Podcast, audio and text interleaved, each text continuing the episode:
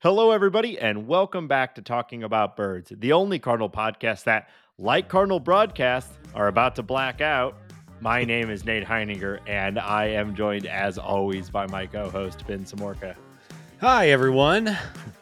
Bring in the energy. And this week, among many things, we are going to continue to touch on the updates from spring training. We're going to continue our series on NL Central, focusing on the Pittsburgh Pirates. And we are going to take a look at the World Baseball Classic.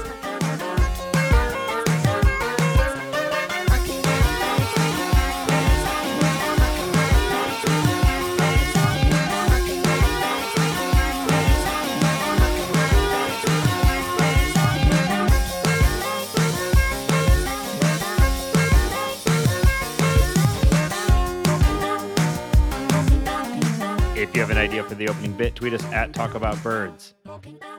Ben, I am here to report on an experience I had over the weekend. We talked about it a little bit last week. I know you love to hate things, so I'm sorry. I'm going to make you listen to me for a Did little you enjoy more. something? Oh, I crap. I already know. Yeah. Okay. Yeah, I enjoyed Oi. something. Oi. Yeah, I went to I- the footy match.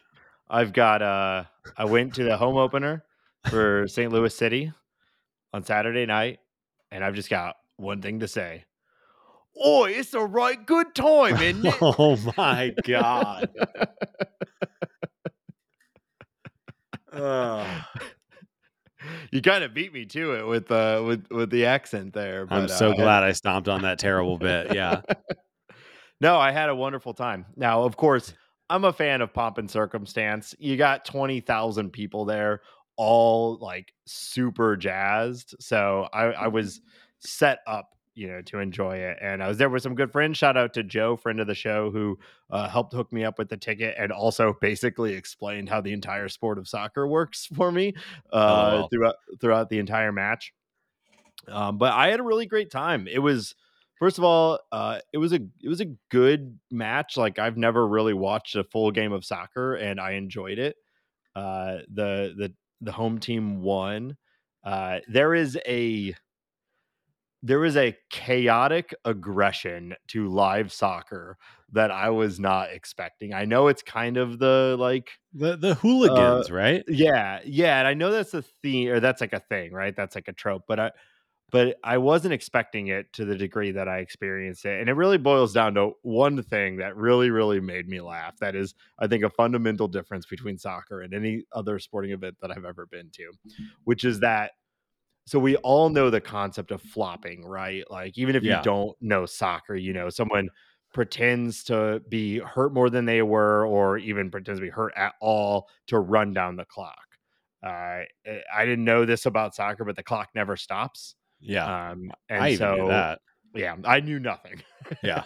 um, and be, I guess that the concept of flopping is so prevalent and so reviled that anytime someone from the opposing team would fall down like they were hurt, the entire stadium erupt in booing. so like in any other sport, if someone like is hit hard, collapses, whatever it is, and they go down hard, the stadium usually is quiet. Sure. In in soccer, everyone's screaming like "Boo! Get up!" You know, just raw aggression, anger at this person for getting hurt. Like there was a real injury in the game, and yeah. like I don't know how long people booed before they realized like, okay, maybe this guy is it needs actual medical attention, and it was like a full it was a full delay. And I just thought that was so funny. Like, what other sport is your initial reaction to someone getting hurt to just like boo them viciously? uh, but it was fun, and uh, there was all these chanting and like the the songs, and you know I love a good pun, so lots of goal puns, like lot like lots of chants that take pop culture things and replace it with the word goal. So, do they like hand out songbooks when you are walking in? How does everybody know what to sing? Well, there so no, there were The no team has existed for one second, right? yes and no. So there's St. Louis has had a huge soccer culture for years, and there's been other soccer teams in St. Louis. So there's been like groups of people who go to soccer games, and there's a couple fan groups that have been established for a while now because we've also known we were getting an MLS team for multiple years at this point. So fan groups were getting together and And creating singing? these chants. Yeah, well, I think they were going to other like I think they are adapting stuff for this uh you don't ever just get together with the boys and just sing some sing do some chants Uh, Um, no, no. so but the team embraced it because they have a, the team has a really really well made app that gives you a ton of information about the team and on it it had links to the YouTube videos that these fan groups had made where they were like showing people what the chants were going to be.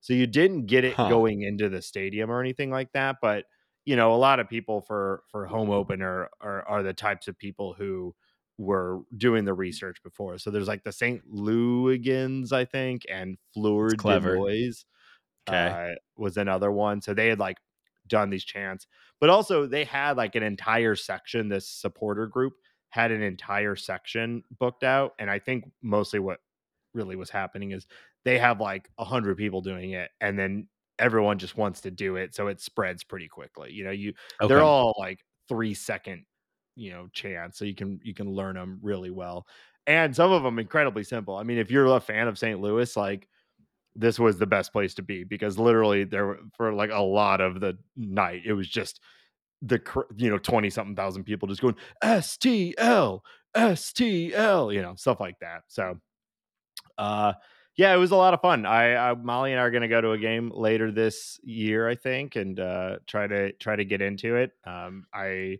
i i think a real test for me is i'm going to try to watch a game on tv uh and see if i still enjoy it because obviously Yeah. like a like i can get into any sort of live event you know it's easy to uh, uh just yeah i'll i'll yell with anyone and i was definitely trying to embrace the um the you know insanity of it all um but we'll see after i actually watch a game on tv um so yeah that was that was my first ever soccer game and i'm glad that i. Crikey.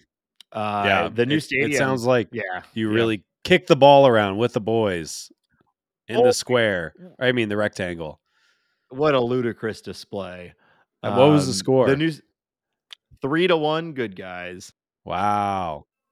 one of my favorite parts of the whole thing the the very first game ever at city park you know huge night So the team's Uh, called City. It's called City Park. I don't get the naming convention.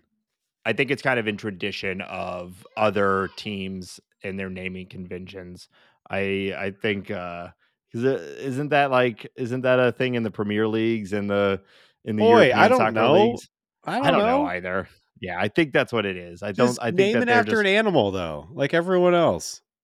all the teams are are this style of naming. There's not a lot of like bird names and stuff. I know we would all prefer it to be bird names. Yeah. Then we could talk Yeah. about it. It'd be relevant. Yeah. Sorry, point. None- anyways. none, of this is relevant. Anyway, my favorite part is that the first ever goal scored at City Park was the other team scoring on themselves, which I didn't I didn't realize like ever would happen in professional soccer, and it was sort of a series of you know ricochets and mistakes, but still the uh the first ever goal was an own goal they call it. So I uh, a series of ricochets and mistakes sounds like the game of soccer explained in a sentence. Yeah, yeah, I mean, it really like for someone who doesn't know at all what's happening on the field, it is chaos. It is chaos. Yeah. so, but that for me lended itself to the sort of the whole environment. You know, is Yeah. just like people screaming the whole time. Uh, the entire first half of the game, everybody was on their feet. It's the only sporting event I've ever been to, also where everyone was on their feet the entire time, Yeah. uh, which was cool. That that sounds like a detracting factor to me, but yeah, I, I get the excitement. But uh gotta rest these tootsies over here. Yeah. Well, I know you normally bring your ice bath to every game you go to, and I'm a I'm a freak for the cold plunge. They're in now. yeah, yeah. Um, well, so I uh, thank you for indulging me as I talk about the STL City. Uh, it felt quite indulgent, but yeah, we we we did it. Uh, we'll find a segment for you to hate on some stuff later. I'm sure there'll be there'll be opportunity there. Absolutely. Uh, eh, for our listeners at home, I'm doing this recording in a different environment than normal, and my uh, daughter is in the room. I'm going to try to edit it as best I can, but it's been. I don't think I'm going to be able to get it all out of there. She's so being very cute. If yeah, hopefully, if you, yeah. if you can't handle this, then that you know we're, we're whatever. all right, let's talk about the Cardinals. Uh, rather, let's talk about a very specific Cardinal uh, and a future maybe- Cardinal.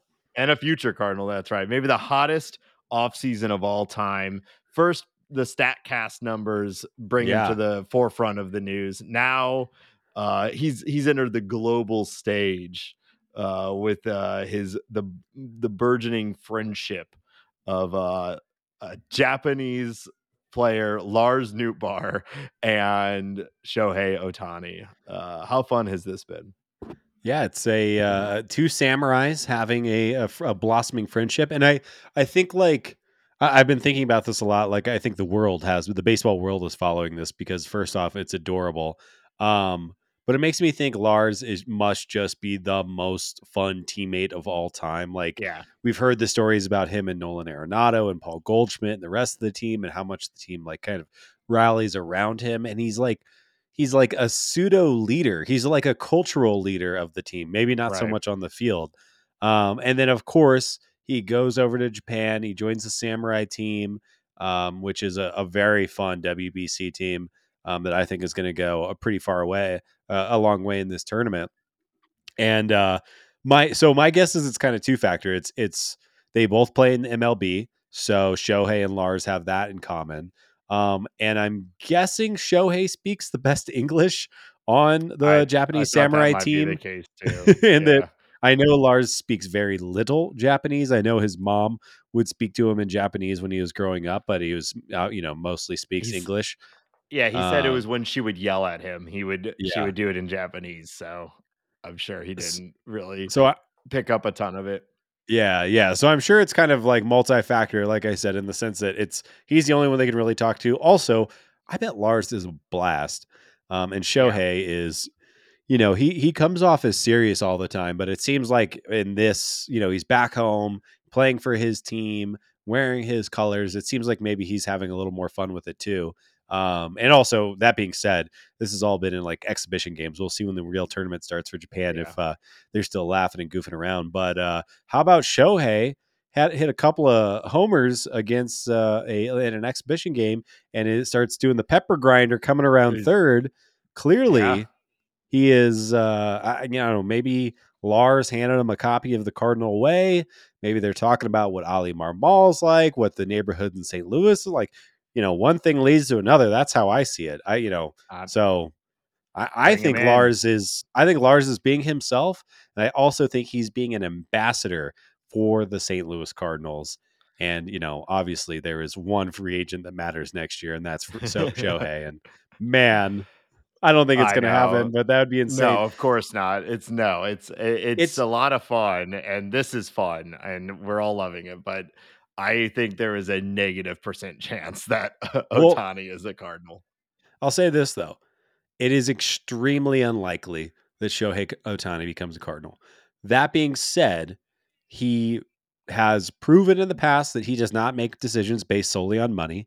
Because obviously he left the NPB uh, prematurely, not prematurely, but prematurely to uh, to basically uh, so he could become like a, a normal rookie contract and not get super duper paid like he would have likely have been. He chose the Angels, which is a small market or they're not a small market team, but they're kind of in the shadow of the Dodgers and all the other California teams. Like he could have chosen any other team. Um, if he played for St. Louis, he could have a quiet little life. He could have a shot at the playoffs. He would fill a huge need.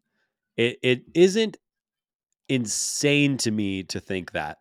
That being said, like I honestly, I think it's impossible to predict where where and what Shohei is thinking because he has kind of proven, I think, that he'll he he won't just Yeah. go with conventional wisdom. Does that make I sense? w- It it does. Um, I do know people were pretty shocked when he selected the Angels as well.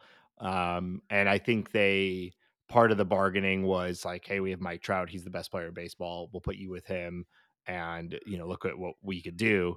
And great idea. Uh, turns out you need 24 other good players as well. So yeah. didn't really work out. Um, and, you know, you could argue that Mo has a really compelling argument to say, let's put you with Goldschmidt, Arenado, and uh, maybe, you know, maybe Jordan Walker, uh, Lars, uh, and, and Law, and your new best friend, uh, Yeah. Lars. We'll get you a bunk together. Um, so, yeah, I mean, you know, you've convinced me, Ben. It would be great for Shohei Ohtani to be a St. Louis Cardinal, but uh, I just Well- don't see them. The the DeWall, you know, we're gonna have a we're gonna need a couple more Arby's to open before I think he could uh to pay for Yeah. this. I, I it's just want like four hundred million plus. Yeah, yeah, and it and it should be. It honestly should Yeah. probably be more than that. It should probably be Yeah. five or six hundred million. Uh, you know, when you talk about not only like the on-field value that he brings, but also like the media attention, the uh, all the advertisers. I mean, he is he's the one of the biggest stars in sports right now. Yeah. Period. I mean, there's a Um, and- legitimate argument to be made that he's the best baseball player of all time.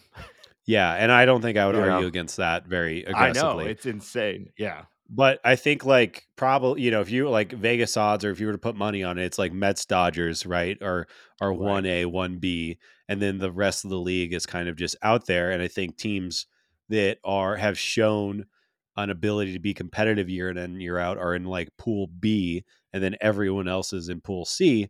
And so all I'm really saying is like it wouldn't be the or I wouldn't be totally shocked if Shohei doesn't go where the most money is. Yeah. Um now that being said, there's still like half, you know, I don't know, 10 other teams that would make sense. And, you know, there's an argument for the Mariners. There's, there's an argument for a bunch of other teams. Yeah. You know, the Cubs are in a very financially flexible position going into next offseason, which uh, don't is say that. something that I think Cardinals fans should you know, shut, be aware you of. Shut your you shut your damn mouth. Um, so you know there are th- Right. there are other options for him out there, but I, I do think it's not unreasonable to consider that it might be out there as a possibility. All right. Well, as the as we progress through the season and head towards the off season, we may consider the possibility that it might maybe be in the realm of possibilities. Yeah. Uh, so Yeah. let's not close the door. You've convinced me. Let's not. I said negative percent Yeah. chance. I'll I'll bump it up to one percent chance. yeah, Uh, that he signs with the Cardinals. Uh, I, I think it's like five percent, five to six percent, and I think we don't need to talk about it now because it's literally going to be the biggest story in baseball over the next six months. But Yeah. um, I'm just saying it's it's not impossible, and Lars is doing the work. That's where it starts. I saw someone on Twitter say Pujols accepted the uh, personal services contract with the Angels. Uh, he like has agreed to honor it, so he could also be an ambassador for the Cardinals for uh, Shohei. So uh, you know we've got that angle as well. I mean, I, I know I'm a, a homer and a Cardinals fan and everything like that, but I, I bet there is a percentage of Shohei that looks at what Pujols did last year and the accolades and the celebrations and the Vada boys and all that stuff and is like, oh, that, that didn't look Well, too terrible. I mean, look no further than the than the actual outcome we saw of Nolan Arenado saying, "This is the place I want to be." You know, Yeah. I don't need to like he he took a pay cut, um, an, an absolutely unnecessary pay cut to just stick with the contract that he already had to stay Yeah. with the Cardinals. So you know, it's out there. Like that's that's been a part of the Cardinal Yeah. sort of value for a while. But um, yeah. So I guess we'll see. But let's talk Yeah. about Oh. uh, people who are actual Cardinals now. Oh, yeah, yeah, yeah, what- yeah. Okay. Let's talk about uh spring training. We we're like we're we're in it now. We got a full week of games. We couldn't watch any of them, but we've got like a full week of games to talk about. Box scores to um, stare at. Yeah. We got box scores to stare at. We've got Tho- those highlights that they give you on the MLB app that's like kind of behind the batter's box at a weird Yeah. angle, but there's no camera work and you can It's sort of hear what's going on. the phone on someone's phone. Yeah. Uh, but hey, you know what? It's baseball. It's real baseball, and so let's talk about it. Uh, Yeah.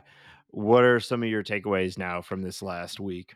Yeah, I think uh, you know we we've talked about the concerns um, around Wayno and his position in the starting rotation and how um, um, he's steady as a rock, right? He he's been the guy. Father Time is undefeated, so on and so forth. Little worried about what he's going to bring this year because you, I think you just have to be when you have a player who's this old with the um, responsibility that he has in his spot in the rotation. Uh, Wayno makes his first start. His fastball was sitting around 85, which was a, a little worrisome. Um, after the game, Katie Woo uh, reported that there were some back spasms going on, not fully healthy.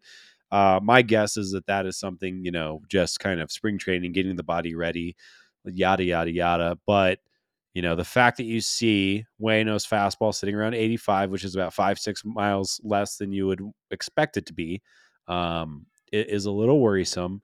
Um, now that being said, at the same time, Wayno has been named the starter for Team USA on the game that's happening Right. this Saturday uh, on the 11th. So, you know, we'll I think we'll find out really quickly and on a big stage uh, how Wayno's feeling. The pitchers are going to be limited to 65 pitches in the first round. My guess is he's got 65 pitches uh, in his bag if he's um, feeling healthy. Like he'll he'll be able to go that distance, and obviously it just depends on like how economical he can be on an inning per inning basis to see how long he goes.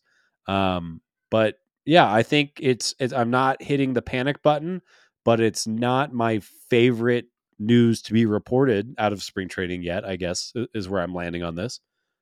Yeah, we left 2022 with a really rough outing, several outings in a row from Wayno, and then we got the really candid response from him breaking down his delivery, what was the problem. Here's part of why I'm coming back is because I've I've solved that problem and I want to show everyone that I can go out on a high note.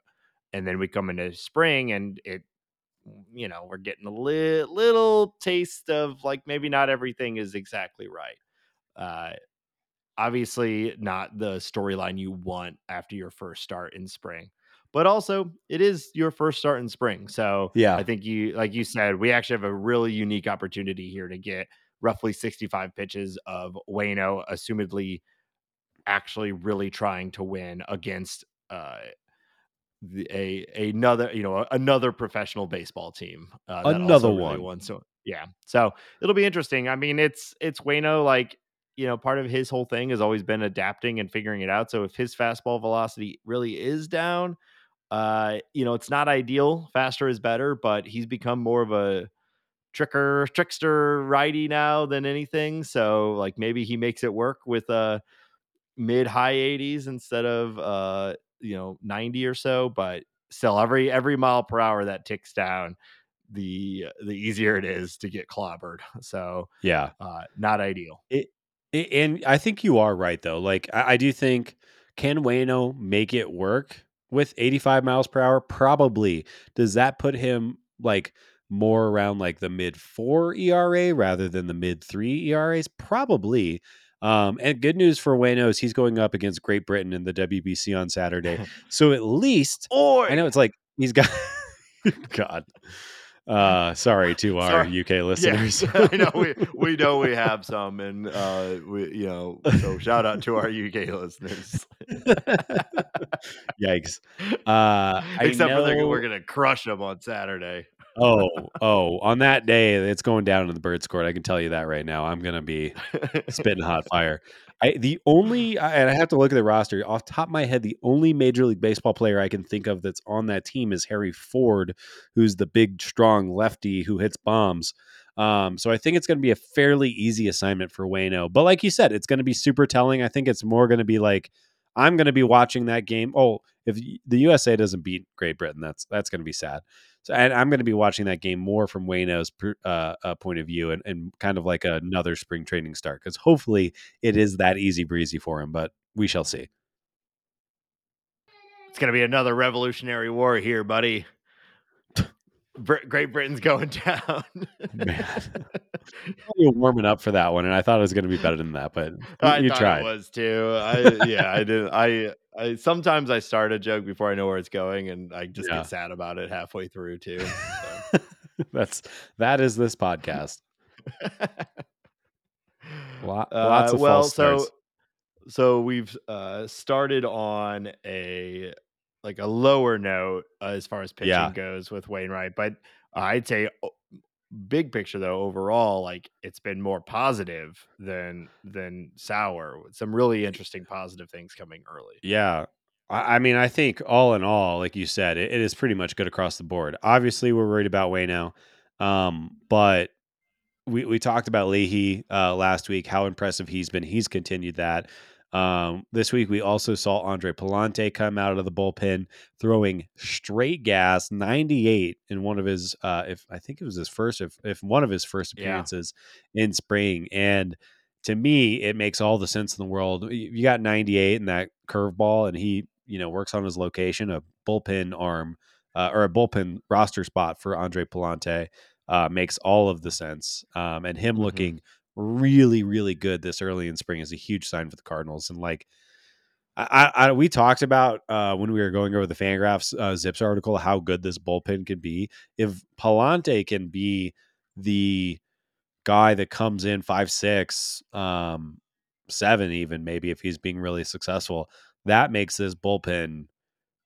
I, I mean, really one of the best in Yeah. baseball.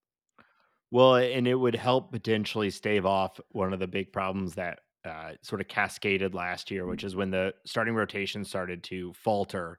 Uh, it really exposed the middle part of the bullpen, and the Cardinals were no longer able to win those tight games that were still competitive in the fifth, sixth, and seventh inning uh, because they were losing it going to Verhagen and those so- sorts of guys in the middle Yeah.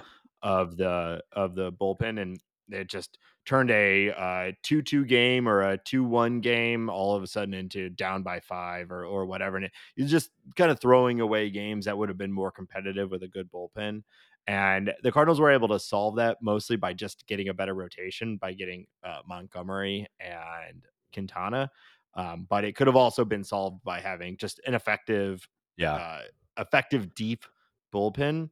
You know, sort of like the Royals did uh, way back, and the Indi- uh, and the Guardians did way back. You know, by um, just shortening the length that their starters need to go. So, uh, yeah, a healthy or a, uh, an incredibly effective Pallante who could go multiple innings. You know, pair him with Hicks, Yeah. and suddenly you've got two guys that can give you a couple innings in a game that should be at a at a high quality run that into uh, Gallegos and Helsley, and you know that's a really good recipe, even if your starter doesn't go more than four or five. Yeah, yeah, and I'll be really curious to see what Pallante's strikeout numbers look like because I think that would probably be the one knock on him last year is Yeah. that he was getting weak contact, but he wasn't getting swing and misses.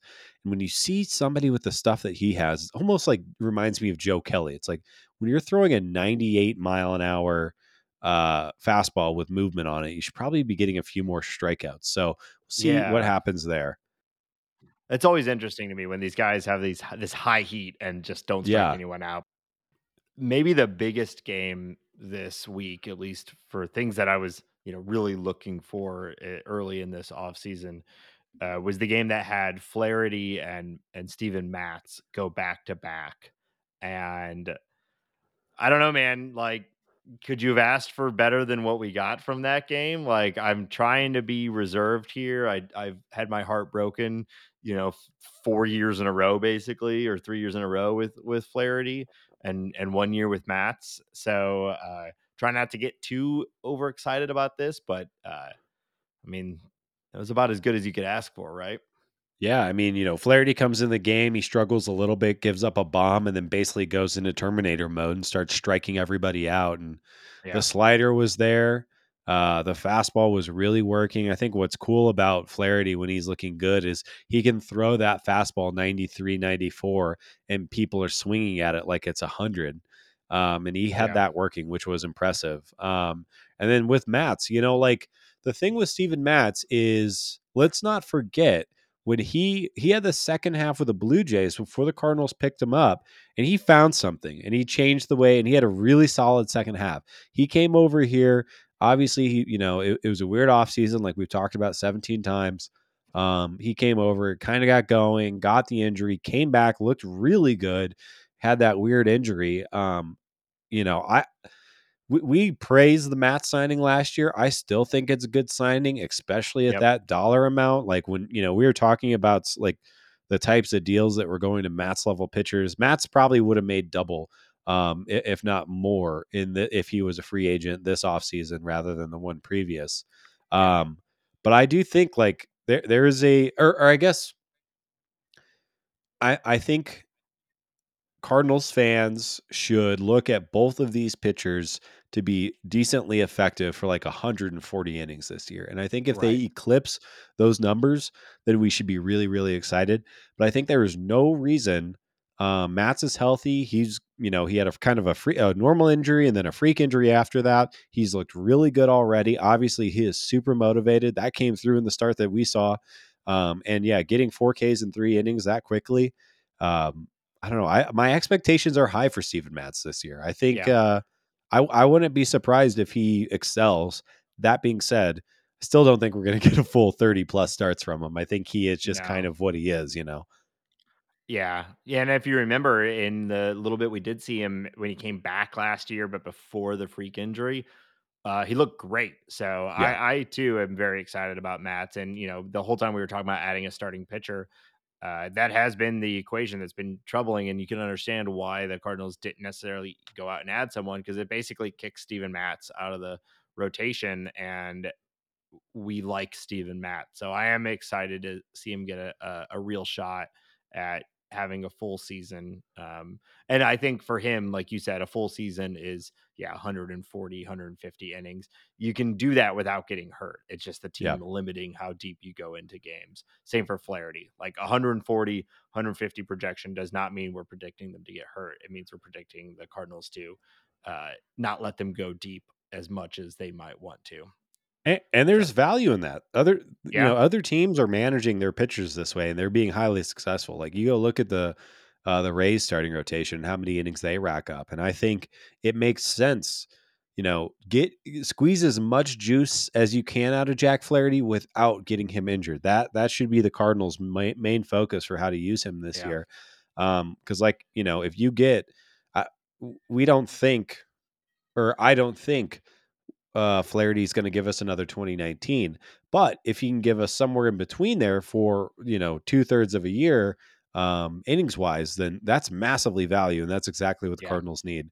Um, Yep. and I don't know, it's all kind of lining up for Jack to come back this year. Uh, I, you know, obviously, I don't want to get my hopes up too high, uh, but with that performance, his motivation, the contract year, um, I think he wants to prove it, and uh, I don't know. It, it would be a really, really great story. It'd be a really great way for this season to go. Be really great if he has a good year. The Cardinals extend him, and that's how Wayno ex- passes the baton down. Um, Yeah. But you know, we'll That's we'll see. exactly what I was gonna say. I want to Yeah. I want to see a really good uh March, April, May, and then a nice little extension. Give him some money, give him some security, and then we have an ace locked up for the next few years at least. So Yeah, yeah. So let's uh let's talk about the offensive side of the ball where it's been even more exciting. Um Yeah. now we and the rest of the baseball world have been gushing about Jordan Walker eh, forever and it just keeps continuing. And I and I I'm going to say I think we should let's try not to spend the next 20 minutes talking about how awesome Jordan Walker is because there's been other things going on too yeah, but he's leading all of baseball in almost every single offensive category. He's doing absolutely everything that he and more than you could expect from from a guy his age and with all the the the light on him right now. It, it's truly incredible. Will he make the opening day roster? I, there's so many factors in there that don't that are not even in his control. Um, but it's been a lot of fun. But Yeah. I, I I vote we talk about the other guys. Uh, Yeah. because well, there's some I- other cool cool stuff happening. I want to nitpick Jordan Walker, although it's it's unfair because when you're hitting 400, um, walks don't really matter. Uh, but he has yet Sure. to walk in this spring training, so I think I would not be surprised if the Cardinals use that to be like, "Hey, we need to work on his eye a little bit." I know he hit Yeah. 400, um, yeah, and yeah. you know who, who cares about walks? sustainable. Yeah. but uh, Yeah. yeah, you're right. Um, but man, yeah, he, he's tearing it up. But yeah, to move on, um, I, I think a, a kind of a story that's going a little bit under the radar or is uh, maybe more impactful. Um, so obviously, Willson Contreras is taking over catching, um, but he's not going to catch as many games as Yadier Molina used to. So that means the backup role, I think, is a, a relevant role on the Cardinals for the first time in 20 years. Uh, And Tres Barrera is getting rave reviews from the pitching staff. If you look at it, you know, he has pretty limited history uh, as far as big league experience, but he's been a plus defender. Uh, he's 28 years old. Um, like I said, the pitching staff is already praising him, his ability to call games, work with catchers, and he's a catch and throw guy. Um, and it's really kind of putting, or it's early, but it's feeling like the the supplanting, the the moving on from Andrew Knizner is uh, is a little more likely uh, with with Tres Barrera kind of coming in and and like I said, you know, kind of putting his foot down and and being solid defensively. I think offensively, it's pretty much a one to one. They both can't really hit, but when you're talking about a backup catcher, for my money, all you need is a guy that can call a game and and, and catch and throw a little bit. Yeah. Yeah, and ideally the lineup is good enough that we don't necessarily need uh, you know, the catcher position to be an offensive force on an everyday basis. Uh yeah, I don't know. I mean, it, I I have um said even very recently that I think the Cardinals do need to move on from Knizner. Um seems like a great guy, uh but it it seems like the most of my criticism has been the offensive approach has basically collapsed. And so, you know, knowing Tres Barrera is not an offensive replacement either, I have a hard time really. It's like six to one, half a dozen to the other. Um, but it is nice to have a different, you know, different look, different, different approach in there, even if they're uh, not a significant difference between the two. Yeah, I think I don't know. like maybe Pages uh, Pages could uh, could leapfrog, although he might have been demoted already. Um, that being said, backup catcher. Hopefully, it doesn't matter too much. yeah. Uh, Yeah. But I just have this feeling that Andrew Knizner is on his way to being DFA'd um, and picked up by. Pirates. I was going to say the Reds because the Pirates they have their cha- all they have is Oh, catching yeah, prospects. They've got so many catching prospects. Yeah. So and, and they just we'll talk. We're going to talk about the uh, uh, Pirates later, but they also signed uh, Party Boy himself. Um, what's what Austin Hedges? right, right. Uh, yeah. who? Never mind. I take it back. Yeah. So I don't know. Maybe the Reds. I don't know. But uh, yeah, it's too bad for kids, but I think it makes sense. And and like I said, focus on somebody who does a good job back there.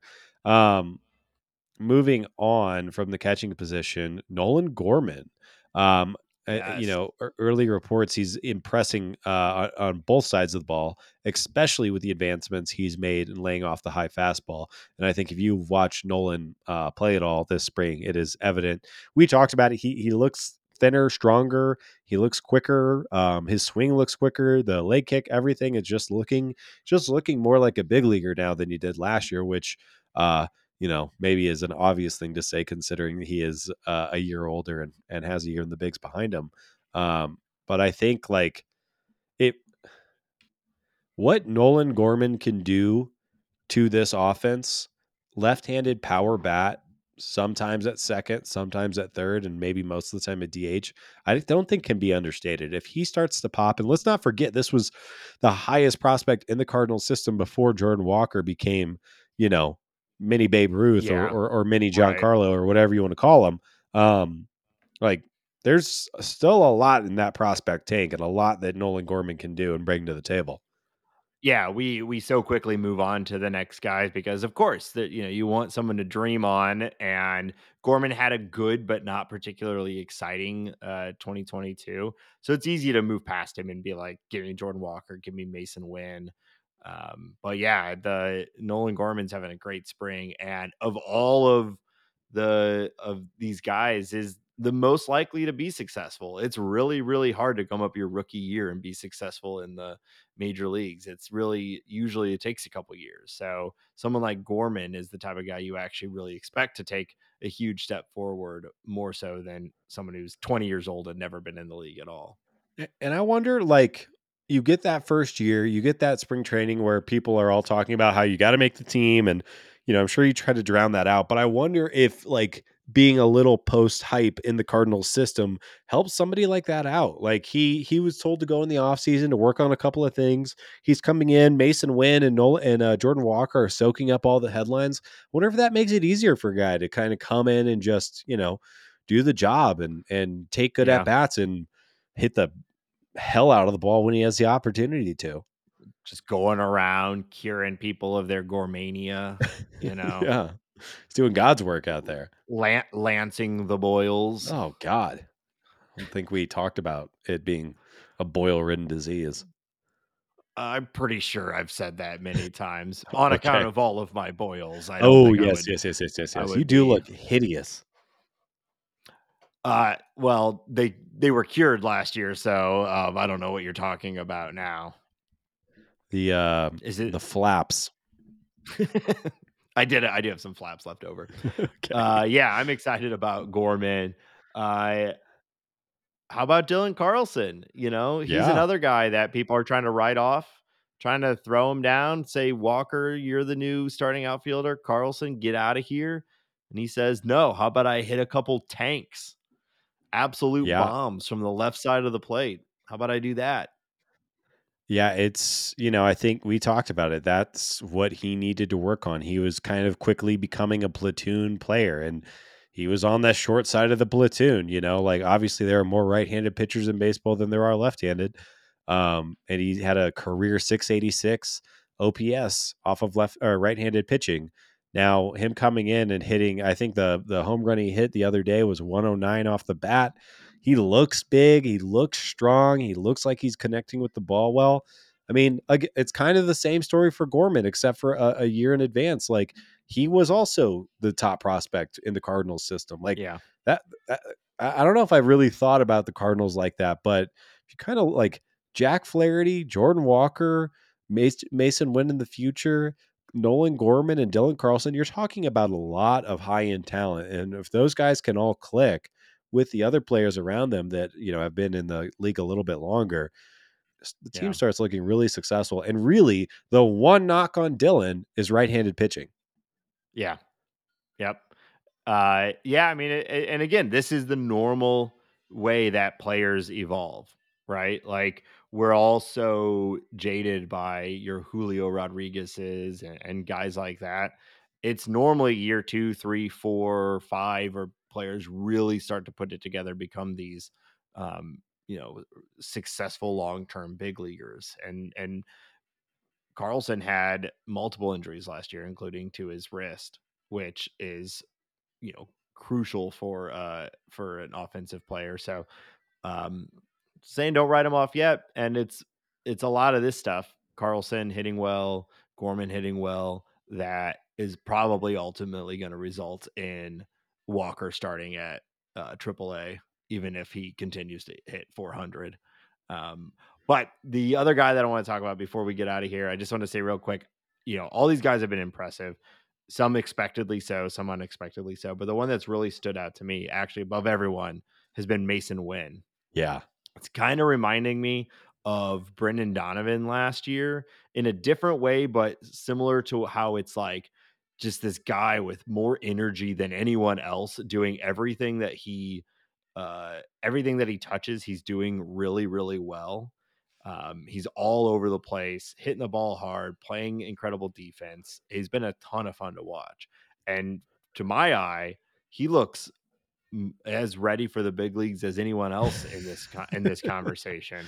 And uh, there is the only thing that puts him below Paul DeJong on the uh, on the depth chart is that he's not on the 40 man and Paul DeJong is owed like whatever millions and millions Yeah. of dollars because it's clear he at the very least he'd be a above average if not uh like near elite defensive shortstop like, Yeah. right now Yeah. uh so I, I think watch watching him in this limited time, I th- I could sit here right now and say he's the best defensive shortstop for the big league club. It's the consistency. Can he do it? Like that's what Tommy Edman brings, right? Is is he's madly consistent. He catches every ball. He doesn't really make mistakes. Is when that guy yet? Probably not, just because of his age. And I'm sure if you watch him day to day, he likes to show off that power arm, and that doesn't always go perfectly, although it seems to go Yeah. perfectly mostly. Um, but yeah, you know, I, I think uh, first off, yeah, I think you're 100 percent right. Um, I think that his path to playing time is clearer than other players, especially with Tommy being an- a Gold Glove winning second baseman and a, and a decent outfielder as well. Um, you know, we we've talked about several times. Tommy's best position for the team is probably utility role, just because he doesn't have the best arm um, on the team might make Winn a little bit of a better pick over him in the long Yeah. run for shortstop. Um, but I think the offense is what's been most intriguing to me. Like obviously the glove is there, the arm is there. It's wow uh, when you watch him. But him being able to slap the ball, kind of you know give what they or take what they give you, that kind of approach, not getting too big, um, and stealing bases has been a super fun thing to watch. And I did not expect to see the you know uh, he's pulling his line drives, but he's also dumping his singles over the second baseman's head and in front of the right fielder and center fielder. Uh, his approach is much more mature than I had expected coming into spring, yeah. and that is, I mean, when you have all the tools in the world, um, you're just a physically gifted human, and then you also have a mature approach at the box. Like, wow, yeah, maybe he won't be in the minors much longer. Yeah, yeah, it's pretty incredible. And even Oli Marmol said like he's way more advanced than we were expecting him to be. He's more impressive than we were expecting to be. He's saying all the things and man know, that make like it's, I know it's going to happen sooner or later, but when him and Walker are playing together on the big league club, that is just going to be a blast because we know they're buddies. Yeah. They we know yeah. you know they got big personalities. It's going to be very like we'll have at some point there's going to be a, a, version of the Cardinals where we got Matthew Liberatore and Nolan Gorman being buddy buddy in the clubhouse, and then you got these two guys coming up, kind of the best friends gang uh, coming through, and then of course you got Nolan and uh, Goldie. It's uh, it's a lot of fun. Yeah. It's an easy team to root for right now. It really is. It really is. So, yeah, I mean, you know, the the old adage of spring training doesn't really predict future results is of course true, but my take on that is always that okay, that may be true, but I will always prefer the more fun, uh, exciting outcome in spring training, even if it's not necessarily predictive. Uh, this has been a really fun spring training to start, and I'm looking forward to it continuing. And with the World Baseball Classic giving all these dudes basically as many at bats as they need or as they want, we're really going to get a look at these guys, and uh, it'll be interesting. I think that Mo and Co are going to have some tough decisions uh, when it gets down to cutting this roster to uh, to the opening day lineup. So yeah, yeah, and I wonder like yeah. Is is someone's performance going to force a trade? Um, it feels it, like it. Well, Brendan Donovan, another tank today. He crushed yeah. another one. Like he's got more home runs in the last week than he almost did in the entire season. Again, yeah. spring training, I know, but still, like and those well, things start to tell a new story not not to tangent too much, but it's it's like not only does he have more home runs in a short amount of time, but they're freaking bombs. Like yeah, these are yeah. not cheapies at all. Yeah. The one he hit today, we're recording on Wednesday. He knew it off the bat. Everyone knew it off the bat. I don't think any of Brendan Donovan's it, home runs last year we knew off the bat. It, it, it went over like, the bleachers today. Yeah. yeah. Unbelievable. yeah, it I think seems like the the power increase is real. Okay, will it transition to major league in game? I don't know, but he definitely his, his his he's adjusted his approach to add more launch angle, and it's hey, showing. He he went to Marucci. Um, yeah. and, and, what I'm kind, of, I'd be curious to is hear an interview with him, but obviously he's got a great eye and a patient approach. It seems like he is kind of picking earlier in the count to be a little more aggressive. Um, and you know, a, guy that had mm-hmm. almost a 400 OBP last year, if he cuts that down by a little percent, but then increases his slugging by a hundred, points or so, like you'll take it all day. Also, yeah. that's like an all star. Like we're talking about an yeah, all star oh, yeah. player when he, he starts did, putting all that together. It's a totally new profile and it one is. that is significantly more valuable on on an already valuable profile. Yeah, he doesn't need to add that much power to suddenly become like a cornerstone of this team. It's yeah. pretty wild. So, all right. Um, well, we've got more to talk about. Uh, we always do. Um, but before we do that, I want to remind everybody that the show is supported on Patreon.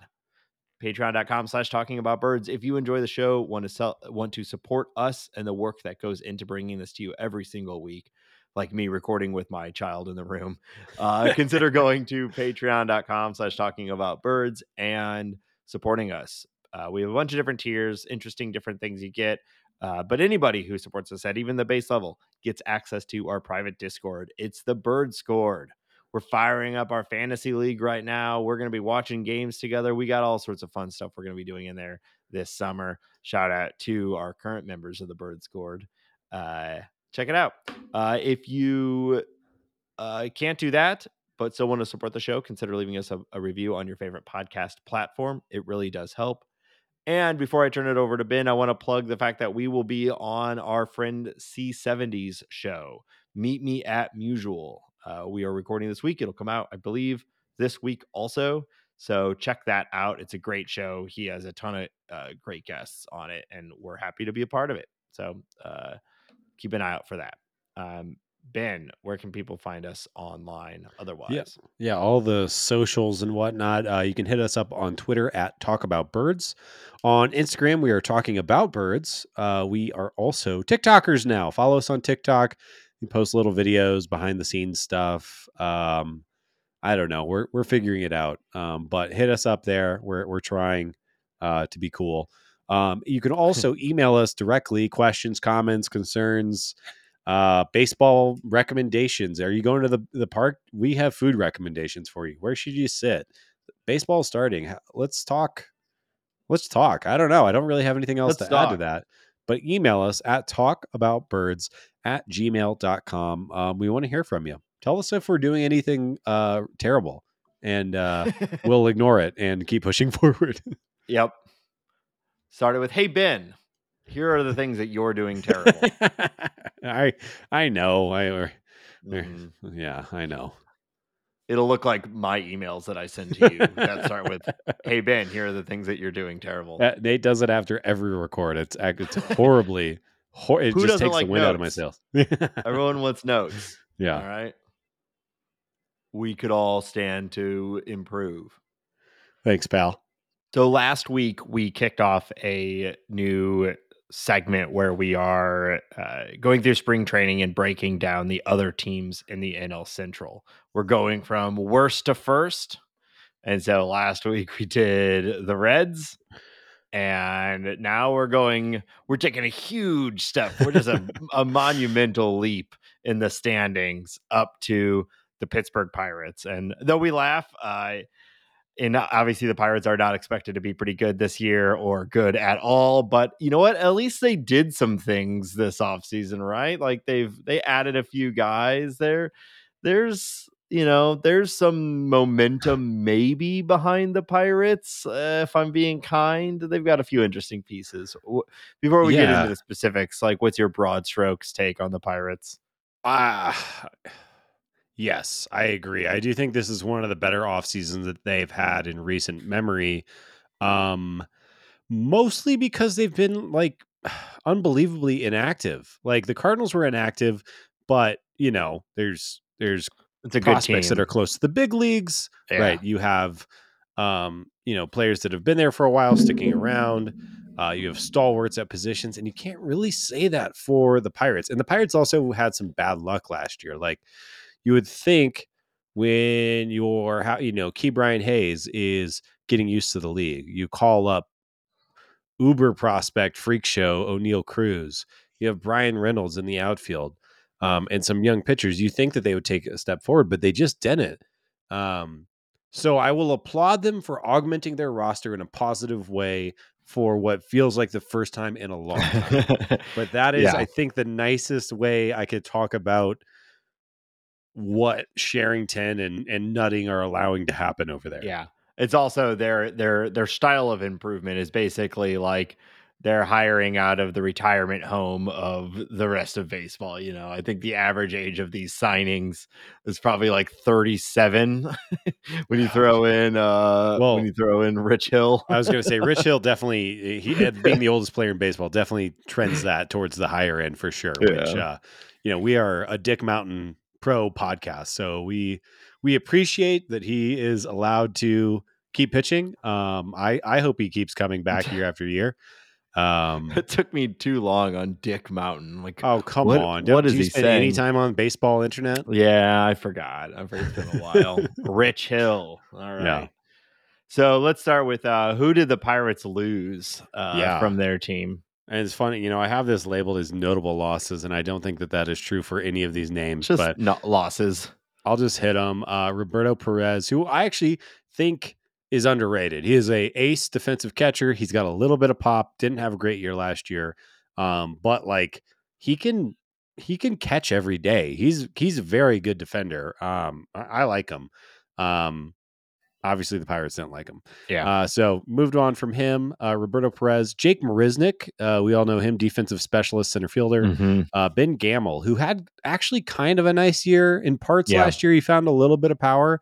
Um, and Yoshi uh, Tsutsugo, um, who was kind of their first base, kind of DHing, kind of a guy that kind of just hasn't really clicked. He he was signed by the Rays and then kind of hit with the Pirates, but Yeah.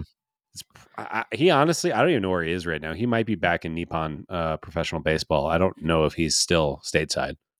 Great first name. Yeah. Agreed. um, and yes, I don't think there's really much else flavor to add to that. Right? Those No. those are the guys. They're gone. Uh, two outfielders, a catcher, and a hitter.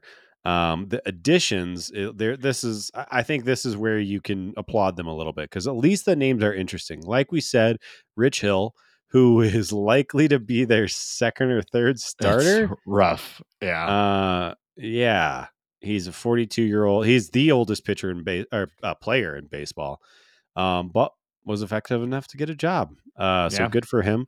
well, um, it wasn't. I think two years in a row now. Cardinal fans, we've been like, all right, just fine, just go trade for Rich Hill. Like Yeah. we've kind of expected that to be who we were getting at the midseason. So uh, you know, he's effective enough for us all to be like, uh, just bring Rich Hill in, it'll be fine. And, and I'll tell you, every single name on this list of additions, except for one, I would say I probably will add. Like the Pirates probably sign these guys to move at midseason uh, if they do something Yeah. special. Yeah. So it's it's I, I know I'm kind of undercutting my compliment, but at least they're doing something. Uh, Rich Hill, uh, they also signed uh, first base DH Carlos Santana, who is an effective big leaguer still, kind of. Yeah, Um, he should give them uh, what professional at bats. He can walk and hit a bomb every once in a while. Yeah. Um, Vince Velasquez, starting pitcher. Uh, Jarlin Garcia. I had to look up who that was because I couldn't remember. Uh, he is a relief pitcher. Austin Hedges. Uh, you know, they swap out Roberto Perez for Austin Yep. Hedges. That's you know, I think Austin Hedges is praised for his ability to call a game, but you know, that's about it. I think Right. he hit like uh, he hit sub 200 last year, if I remember correctly. Um, and then a couple exciting or more exciting signings. Ji-Man Choi uh, was probably their best offseason move uh, for my uh, money. They traded to get him from the Rays. He's a big left handed hitting first baseman, fairly solid defender. It's a big man that can do the splits. So I'm, I'm a fan, you know, just automatically. That's always impressive. You It once is. spent like a full year uh, training to do a to do the splits to win a bet. I How did. do you feel about that now in, in hindsight? Hey, I can say that I've done the splits. I know your ass has never done that. So how about yeah, that? I yeah, I will. Um, I think you'd have to. It'd result in my legs being popped out like old crash test dummies uh, in order for me to be able to do the splits. yeah. So uh, maybe watch your mouth when you're talking to me. I feel like I brought that positively. Oh, okay. I did not. I did not feel like it did not come off like that. Uh, just, I, I guess I'm just used to being defensive when talking to you. hey, piece um, of shit! You did a sh- you did some shitty splits before, right? You Uh, dumbass. there. Thanks, pal. Yeah, there we go. That that felt more natural, at least. Yeah. Um, and uh, most excitingly, they brought back the the the guy, the goat, the pirate, Andrew McCutchen. yeah. is back with the Pirates. I love the signing. Um, curious to see. I hope this isn't his last year. McCutchen isn't even that old yet. He still walks. His sprint Yeah. speed is underrated. Um, I'd like him to capture a little bit of lightning. I'd like to see him. I think it'd be a really fun for baseball to see Andrew McCutchen kind of usher in a more competitive version of the Pirates if, you know, Bob Nutting is is willing to, you know, open up the the uh, pocketbook a little bit more, which may not be likely, but it's fun to see McCutchen back. Um, big fan. Uh, Yeah. I, he's one of my favorite non Cardinals players of my lifetime. I, I just think he's great. Yeah, absolutely. And it's, you know, the Cardinals got to experience this last year, bringing back a legacy player. Um, you know, he hasn't indicated that he's retired or anything. Like Ben said, he's got some. He, he's what thirty five, so I think, I think conceivably he yeah. he should have a handful of years left if he maintains production. But he's he's really struggled to do that. So it, it could be any year now that he retires. But yeah, it's fun that it you know he's back with the Pirates, and hopefully he can uh, like you said, you know, maybe be a part of a transition into a new phase of competitive pirates, yeah. or at least get some good fan service before yeah. he retires, which he'll, is he'll, frankly he'll the more tickets. likely outcome. Yeah, he he will sell tickets, and also Kutch just looks good in the black and gold. Like it just it looks natural to me, um, and, yeah. and it's it's fun to see that. Um, so those are the the ads and drops uh, for the Pirates a couple of storylines we already talked about, but Oneil Cruz and Ke'Bryan Hayes, um, super duper. I, Brian Hayes might be the best third baseman defensively in the league. He's just got to somehow wrestle that away from Nolan Arenado, which might not ever happen. Because um, I think you to take it away from the incumbent, you really have to to yeah. do something special. Um, and Oneil Cruz, like you know, if you're not familiar with Oneil Cruz, he is a physical specimen. He insane. I, I think he had the hardest exit velocity of any baseball player last year. I it's know like Aaron the, Judge at shortstop or Jordan Walker at shortstop, right? Yeah. Like, yeah. With Masyn Winn's arm. Um, yeah. I mean, this guy's just got every he has the he has the potential to be the best player in baseball. Uh, yeah. It's just is he going to not strike out? Is his approach going to be okay? And can he stick it short? Um, to me, I wouldn't be surprised if he moves to center or moves to third or something like that. But I think, you know, he's young, he's talented. Keep him at shortstop. The Pirates have nothing to lose. Um, and, and, I really think like if Ke'Bryan and Oneil uh, can do something, the Pirates, I'm not going to say that. I will. I won't say that they'll be relevant all of a sudden, but they can beat their PECOTA. They can beat their ZiPS pro- uh, uh, projections if those guys kind of come into their own. Yeah, yeah, they they at least have some fun pieces to watch. They have almost no pitching. Uh, Johan Oviedo might end up being their best pitcher this year, um, but they they they may have at least the dangerous heart of the heart of the lineup with uh, Bryan Reynolds as well. They're still there. Yeah, yeah. Earlier we talked about they have catching prospects. I think the fun thing to watch with the Pirates this year is when does Endy Rodriguez uh, make his way to the big club? Um, knowing the Pirates, I doubt he will break camp with it so they can get every ounce of uh, service time. And, you know, he, he is yeah. a guy that also, we talked about the Cardinals' motivate. I think last week, we talked about the Cardinals' motivation to bring up Jordan Walker because it is reasonable to uh, assume that he will, you know, with the new CBA, he will make a top three rookie of the year finish and therefore earn a full year of service time. Endy Rodriguez is that guy too. Um, yeah. This guy, he is a he's a catcher. He should stick a catcher. He should hit. Um, he he kind of does everything well. Um, you know, I, I think that'll like if you're a Pirates fan, that's that's the I don't know storyline to stick onto and to get excited yeah. for this year. Yeah, yeah. It, I mean, we're experiencing it now. We just have a, a good team to go around it. But um, you know, having fun young prospects, it's it's one of the fun parts of baseball that I think you get in that you don't get as much in other sports where you have these guys that you watch for years growing or come out of nowhere and explode on the scene. You know, it's a ton of fun. Yeah, I think an ongoing storyline for the Pirates is is Bryan Reynolds going to remain a pirate? They he requested the trade, like I said. Uh, the Pirates said no. Um, they aren't yeah. extending him. I think that this is going to be a story. There's, you know, he is a switch hitter. People are, you know, highly valuing uh, left-handed outfielders right now. Wouldn't be surprised uh, if somebody ponies up to get Bryan Reynolds and prize him away. Uh, some some team trying to win um, sooner than later, um, and, and, kind of the back and forth. And I think that that's, you know, that's the storyline. And then I guess the the question around the Pirates and that storyline is are the Pirates going to use this season to push the franchise forward, or are they going to just keep treading water at you know last place in the Central, or, or you know fighting for last place? Is this the year they take a step forward, or or not? Um, and well, if I was to bet, yeah, I was going to say what we do with the Reds is we put a bet on it. So what's the line here, Ben, for uh, the Pirates. What are you What are you thinking? I I want because they do have young high end players that I like. Uh, Cruz, Hayes, Endy Rodriguez. Uh, I like Bryan Reynolds. Um, I want to say over, but their pitching situation is so bad. Their pitching What number? are What What number are you setting, or when you're saying over, like over what uh win total? yeah, that's what I was getting at. Okay. Yeah, yeah. You you said I want to say over, but I don't know what you're saying over on. So, uh, like 67, 68. Oh, I don't know. Um, I'd have to. Yeah, sure, sure. Okay. Uh, there, well, you you. I don't know. Uh, I told you totally just fucked up my train of thought. Uh, what was I saying?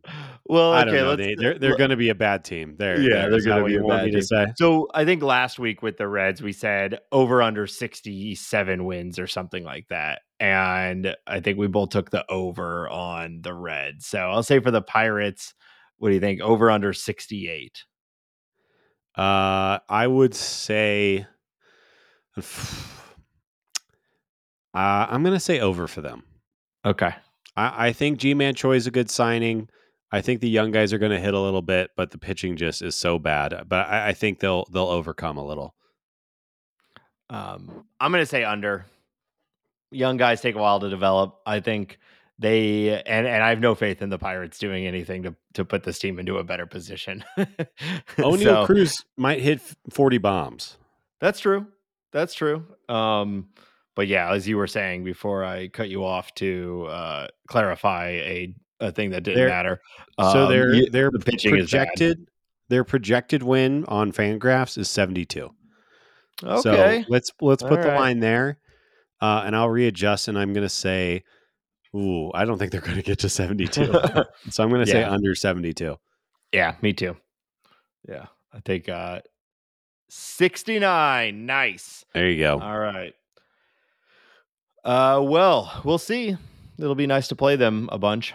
Um, let's. You want to move on to news from around the league? Let's do it. Okay. Um, yeah, so we're going to talk about World Baseball Classic, but there were a few transactions that happened uh, this week that are worth discussing.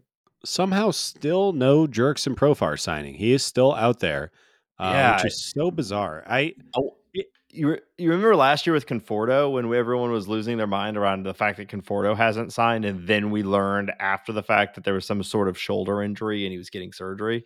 It makes you think maybe there's something like that going on here.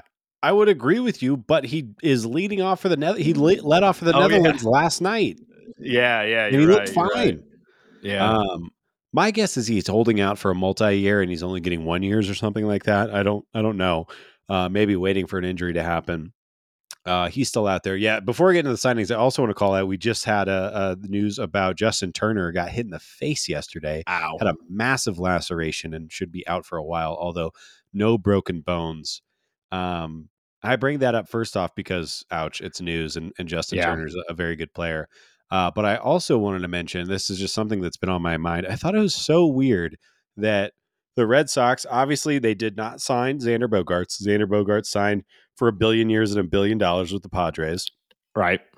The, I suppose, the Red Sox pivot to Justin Turner, which is kind of an in- insane thing to say. But the reason I say that is because there was a story that came out a few uh, days ago about how the Pirates were aggressively pushing for Justin Turner to take over the number two, which was the former number of Xander Bogaerts. It was not Justin Turner's former number, but they were like, it seems like they're trying to, I don't know, they're trying like to imply that he's the new face of the franchise or something like that. so. Weird. But but the story kind of read as like uh it was highly it was suggested that he should take that number um for Red Soxy reasons. Um I thought that was just to indicate like he this was this was a big thing that we did going and Yeah. getting Justin Turner. Yeah. and Xander's strange. gone. Yeah. Yeah, he's done. He's gone. His, yeah. yeah, his number has already been given to someone else. Get over it. yeah. Uh and like Xander's not like a Hall of Fame like guarantee, but he's like flirting with that idea. He was a very good player for the Red Sox for a very long time. Just uh Yeah. I don't know, just kind of a weird I I've been criticizing the Red Sox all off season and this is just more of that same. Yeah, uh, pile it on. But uh, all right, let's knock out some of these uh, very small signings that happened. Uh, the Rockies were busy. Uh, they really did nothing prior to this, but they signed uh, Mike Moustakas and Brad Lefty Brad Hand. Um, so those Cool. are signings that happened. Um, and then outside Yep. of that, the Rangers signed relief pitcher Will Smith. Um, and that's that's really all that's happened as far as that. Yeah, I mean that's where we're at now, right? It's just these for other than Profar, it's just these fringe signings. So Yeah. there's not going to be much transaction news uh, after this for quite a while until we start to get to the uh, uh, trade deadline. Yeah. Yeah, maybe somebody will get hurt in the WBC and uh, Zan- or uh, Jurickson will make a bag and that'll There you go. that'll solve itself. Because I'm I'm kind of, at this point, I just like want it to be over with. Like somebody sign him. Yeah. Yeah, we need to know. We have a dumb game that isn't even relying on it anymore, but it would still be nice to have some closure. I that's I, yeah, just the the, the closure How much would did make I me beat in by? Yeah, Yeah. I need to know.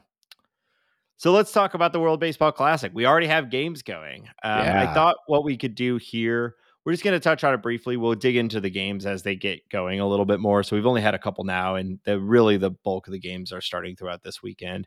Um, but I thought we'd give a brief overview of how it works, and then just touch on some of the bigger teams and the and what we're excited to see in this uh, World Baseball Classic. So uh, I'll start off by sort of explaining the pool system. There are four pools of teams, each pool consisting of five teams. In this first stage of the World Baseball Classic, every the the pools will all play within themselves. Each team will play the other four teams within their pool. The top two teams from each pool will progress to the next round, which will then play in a more standard tournament bracket style until we have a champion.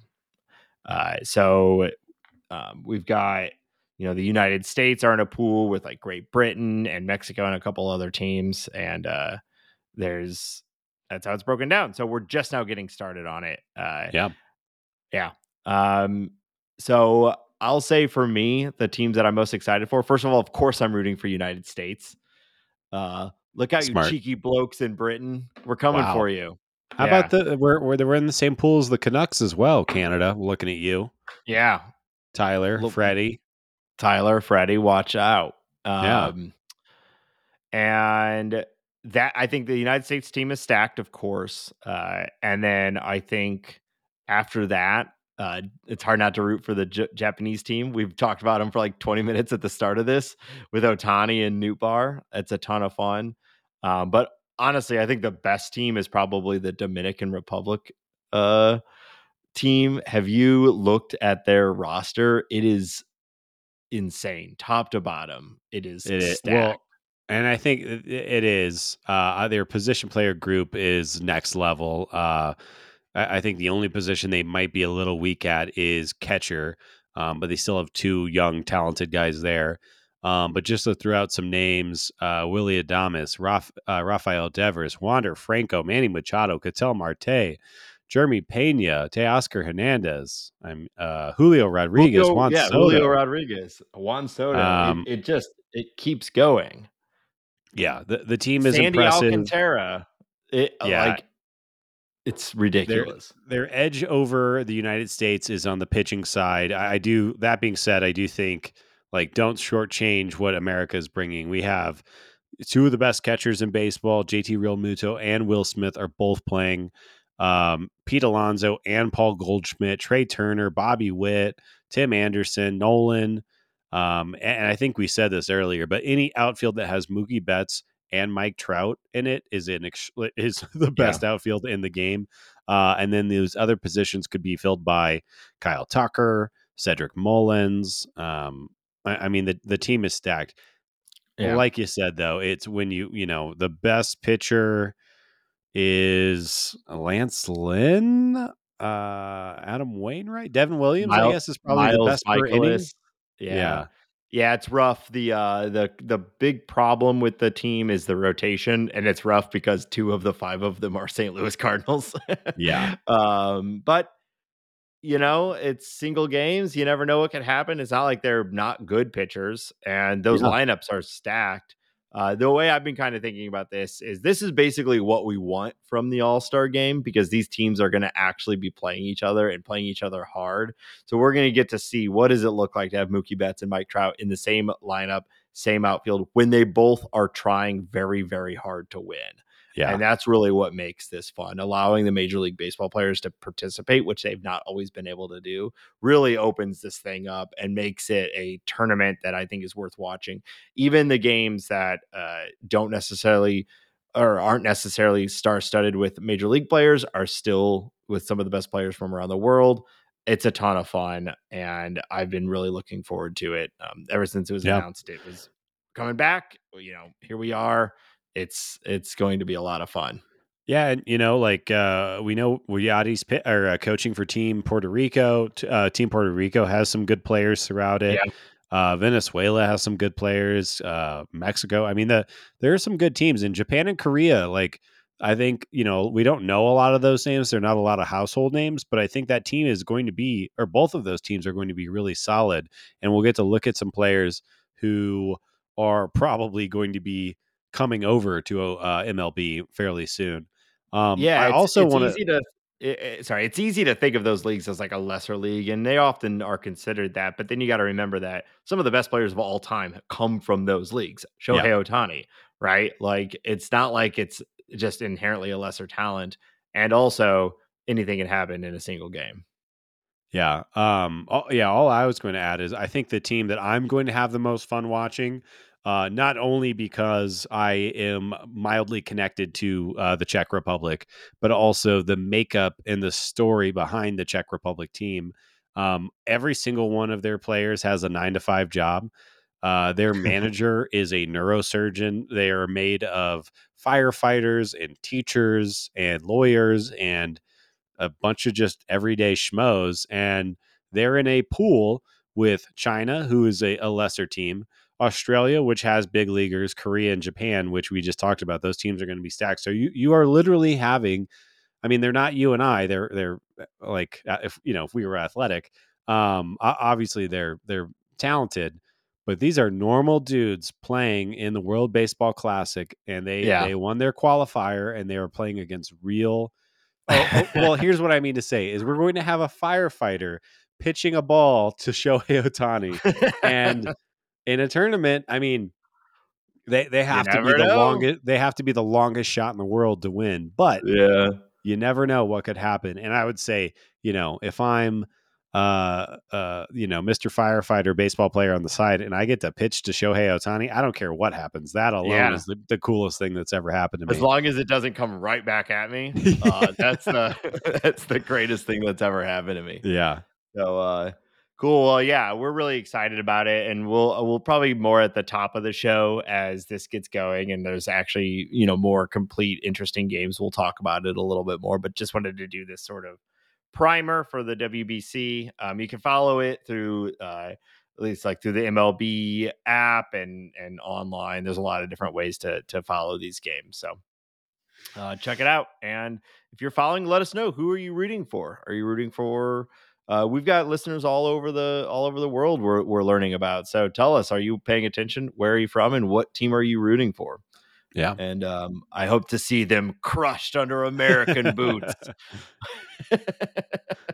Yeah. It's like the only thing that I've decided to be nationalistic about is, is, the, U- is the USA baseball. Yeah. Um, all right. Well, we're going to wrap this up. But before we do, we have a segment to play. Ben, it's been a little while since we've done this. I've stumped you a couple times. Let's see if I can get you again. We're playing another round of Who is this guy? Who is this guy? All right. All right. So if you're new to the show, the way this works, I have a series of clues that um, are clues towards a baseball player, a member of the St. Louis Cardinals, someone who at some point in their career played for the St. Louis Cardinals. The clues start very, very vague and get increasingly uh, less vague. And Ben has to guess after every clue. Yeah. Uh, and we'll see where it goes. So Bring it. the very first clue here for you.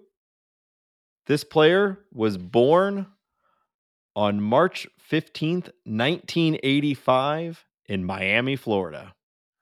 March 15th, 1985, Miami, Florida. Okay. Uh, there's definitely some Miami players. Uh, the number one that's coming to my head, although I'm not sure if this aligns with his age, uh, I'm going to say Jon Jay, aka the Chief Justice. Ben, you've come back from a vengeance. You got it in one. Oh, let's go.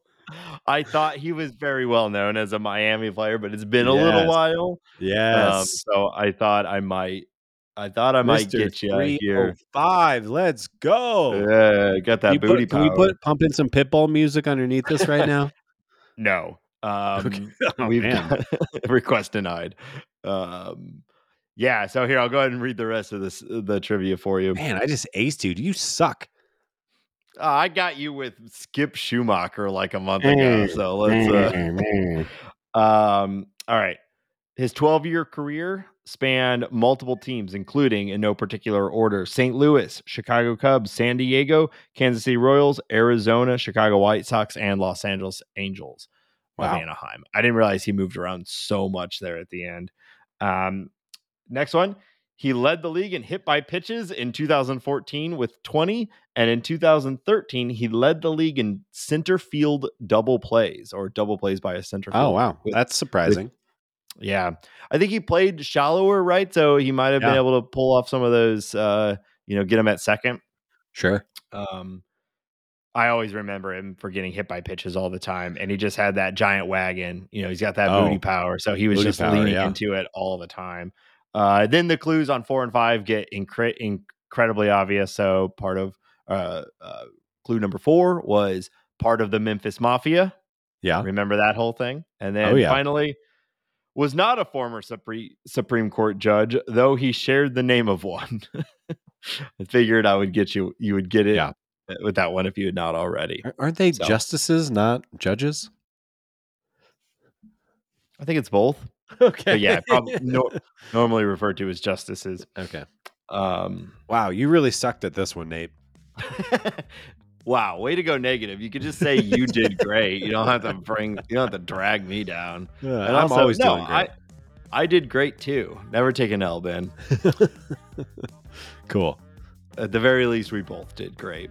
And uh, you know, you know who else did great? Huh. Everyone who chose to listen to this podcast. Thank you all for being Oh my here. god. Yes. we'll be back next week as always. Um, thank you all for listening. Again, we will be on C70 shows. Meet me at Musial this week. So check that out and all of his cool content. Uh, reach out to us on Twitter at Talk About Birds or email us anything. We're always happy to chat. And until next week, go Cardinals. Let's go USA.